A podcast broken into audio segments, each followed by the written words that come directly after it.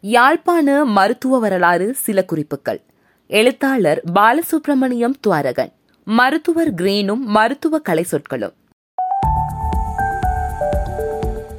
பயணங்களின் போது நூல்களை வாசிப்பதற்காக கொண்டு செல்லும் வளமை இன்றைய திறன்பேசி யுகத்தில் அருகிவிட்டாலும் முற்றாக இல்லை என்று கூறிவிட முடியாது. இன்று புகையிரத பயணங்களில் திறன்பேசிகளில் இசையை விரிவுரையை கேட்டவாறு செல்வார்கள். பிடித்தமான ஏதோ ஒன்றை பார்த்தும் கேட்டும் ரசித்தும் பயணங்கள் தொடரும். நாற்பது வருடங்களுக்கு முன்னர் ஆயிரத்து தொள்ளாயிரத்து எழுபத்தி ஐந்து தொடக்கம் ஆயிரத்து தொள்ளாயிரத்து எழுபத்தி ஒன்பது காலப்பகுதியில் கட்டுப்பெத்தை வளாகத்தில் கட்டுமான பொறியியல் படிக்க சென்ற நாகலட்சுமி அக்கா விடுமுறையின் போது சுண்ணாகம் கொழும்பு புகையிரத பயணங்களின் போது அவரது அப்பா படித்த புத்தகங்களை படிப்பதற்காக எடுத்து செல்வார். மு. வரதராசனரது அகழ்விளக்கு கயமை கல்கையின் சிவகாமியின் சபதம் பார்த்திபன் கனவு முதலானவை. நாகலட்சுமி அக்காவினுடைய அம்மா அமரர் திருமதி ஞானரத்தினம் சிறுவயதில் எமக்கு இதை சொன்னார். நாகலட்சுமி அவர்கள் வாசிப்பின் உன்னதத்தை உலக இலக்கியத்தின் இன்னொரு பக்கத்தை அறிந்து கொண்டது பிரான்சுக்கு போன பிறகுதான். ரோம் நகரம் ஒரு நாளில் கட்டப்பட்டதல்ல.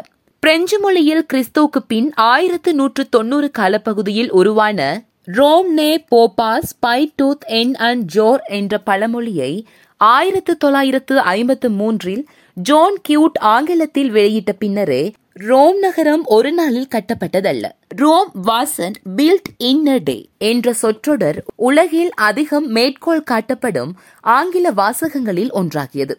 கிரீன் தமிழில் மருத்துவம் கற்பிக்க ஆரம்பித்தமையும் ஒரு நாளில் நிகழ்ந்ததல்ல அமெரிக்காவின் போஸ்டன் துறைமுகத்திலிருந்து ஜேக்கப் பேர்கின்ஸ் என்ற கப்பலில் ஆயிரத்து எண்ணூற்று நாற்பத்தி ஏழாம் ஆண்டு ஏப்ரல் மாதம் இருபதாம் திகதி சென்னையை நோக்கி புறப்பட்ட மருத்துவர் கிரீன் தனது நீண்ட கடற்பயணத்தின் போது கற்பதற்காக தமிழ் இலக்கிய நூல் ஒன்றையும் எடுத்து வருகிறார் கிரீன் அமெரிக்காவிலிருந்து புறப்படும் போது தமிழ் இலக்கண நூலை தேடி எடுத்து வந்தமைக்கு ஒரு நோக்கம் இருந்தது சவால்களை எதிர்கொண்டு நான்கு மாதங்களுக்கு மேற்பட்ட கடற்பயணத்தின் பின்னர் கிரீன் ஆயிரத்து எண்ணூற்று நாற்பத்தி ஏழாம் ஆண்டு செப்டம்பர் நான்காம் திகதி சென்னையை அடைந்து பின்னர் அங்கிருந்து புறப்பட்டு அக்டோபர் ஆறாம் திகதி பருத்தித்துறையை வந்தடைந்தார். கிரீன் ஆயிரத்தி எண்ணூற்று நாற்பத்தி எட்டில் மானிப்பாயில் மருத்துவக் கல்லூரியை ஆரம்பித்து மருத்துவர்களை பயிற்றுவித்தார்.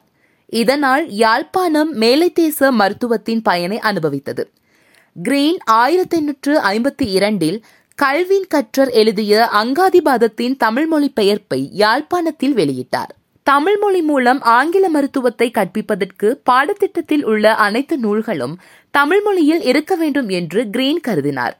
கிரீன் தானே மொழிபெயர்ப்பு பணியில் ஈடுபட்டதுடன் ஒரு சில நூல்களை மொழிபெயர்க்கும் பணியை தனது நம்பிக்கைக்குரிய மாணவர்களிடம் ஒப்படைத்தார். மொழிபெயர்ப்பு பணியின் போது உதவுவதற்காக தமிழும் சமஸ்கிருதமும் வல்ல பண்டிதர் நெவின்ஸ் அவர்களை நியமித்ததுடன் அனைத்தையும் கிரீன் மேற்பார்வை செய்தார். பண்டிதர் நெவின்ஸ் அவர்களுக்கு டிஸ்பென்சரியிலிருந்து கிடைக்கும் வருவாயிலிருந்து மாதந்தோறும் இரண்டு ஸ்ரேலிங் பவுண்ட் சம்பளமாக வழங்கப்பட்டது.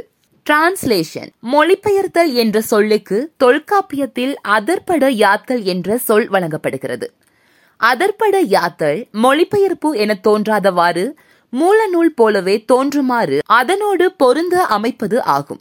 கிரீனது தமிழுணர்வும் கலை சொல்லாக்க வழிமுறையும். தமிழில் மருத்துவம் கற்பிக்க வேண்டும் என்ற சிந்தனை கிரீனுக்கு ஏற்பட்ட போது தமிழில் கலை சொற்களை உருவாக்குவது அவசியம் என்று கருதி புதிய சொற்களை உருவாக்கும் முயற்சியில் கிரீன் ஈடுபட்டார். இதற்காக பின்வரும் விதிமுறைகளை கைக்கொண்டார். தமிழில் வழக்கத்தில் இருந்த சொற்களுடன் மிக பொருத்தமானதையும் சுருக்கமானதையும் தேர்ந்தெடுத்தார். உதாரணம் ஹெப்பாட்டிக் டிசோர்டர் ஈரட் பிசகு. ஹிஸ்டோலஜி திசுவரி விளக்கம். அடுத்து தமிழ் சொற்களிலிருந்து பொருத்தமானதை தேர்ந்தெடுத்து சிறு மாற்றங்களுடன் கலை சொல் உருவாக்கினார்.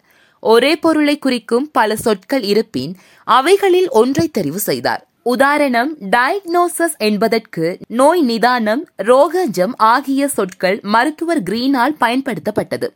இங்கு ரோக என்ற சமஸ்கிருத சொல்லே தமிழில் ரோகம் உரோகம் என்று வழங்கப்படுகிறது. அதேபோல் நிதான என்ற சமஸ்கிருத சொல்லே தமிழில் நிதானம் என்று வழங்கப்படுகிறது. இன்று டயக்னோசஸ் என்ற ஆங்கில சொல்லுக்கு நோய் நிர்ணயம் நோய் அறிதல் நோய் நாடல் நோய் ஆய்வுறுதி நோய் ஆய்வு முதலான பல பதங்கள் வழங்கப்படுகின்றன.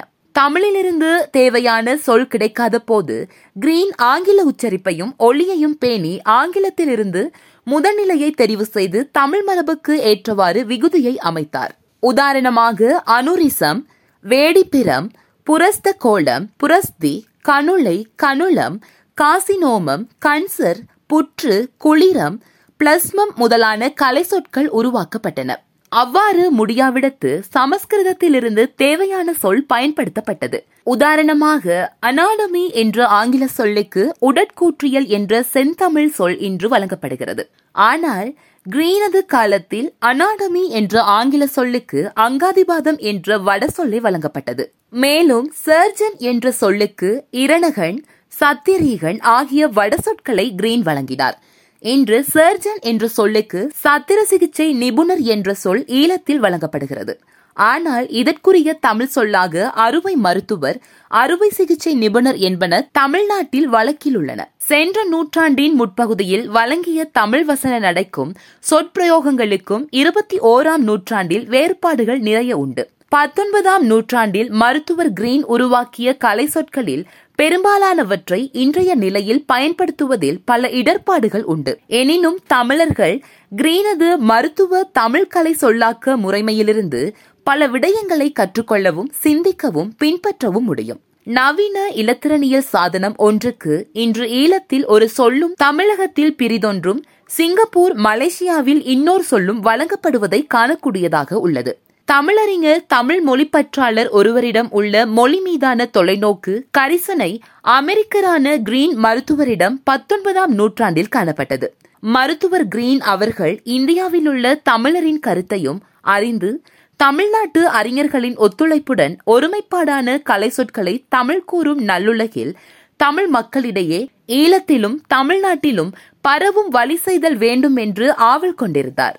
ஒரே கலை சொற்களை பிரயோகிப்பதற்கு எல்லோரும் சம்மதிக்க முடியுமானால் அது குறித்து தாம் மகிழ்ச்சியும் ஊக்கமும் பெற காரணம் உண்டு என்று திருவாலங்கூரிலிருந்த மருத்துவர் லோ என்னும் அறிஞருக்கு ஆயிரத்து எண்ணூற்று அறுபத்தி ஐந்தாம் ஆண்டு எழுதிய கடிதத்தில் கிரீன் குறிப்பிடுகின்றமை சிந்தனைக்குரியது. உலக தமிழர்களுக்காக தமிழக அரசு வழங்கும் தமிழ் சொற்குவை. இற்றை நாளில் தமிழக அரசின் செந்தமிழ் சொல் பிறப்பியல் அகரமுதலி திட்ட இயக்ககம் பிறமொழிகளின் துணையின்றி தனித்தியங்க வல்ல வளமிகு தமிழின் தனித்துவத்தை பேணவும் வளர்ந்து வரும் துறைகளுக்குரிய கலை சொற்களை உருவாக்கியும் உலகம் தழுவிய ஒருமைப்பாட்டை காணவும் பல்வேறு செயல் திட்டங்களை முன்னெடுத்து வருகிறது. இதற்காக உருவாக்கியுள்ள இணையதளம்தான் சொற்குவை.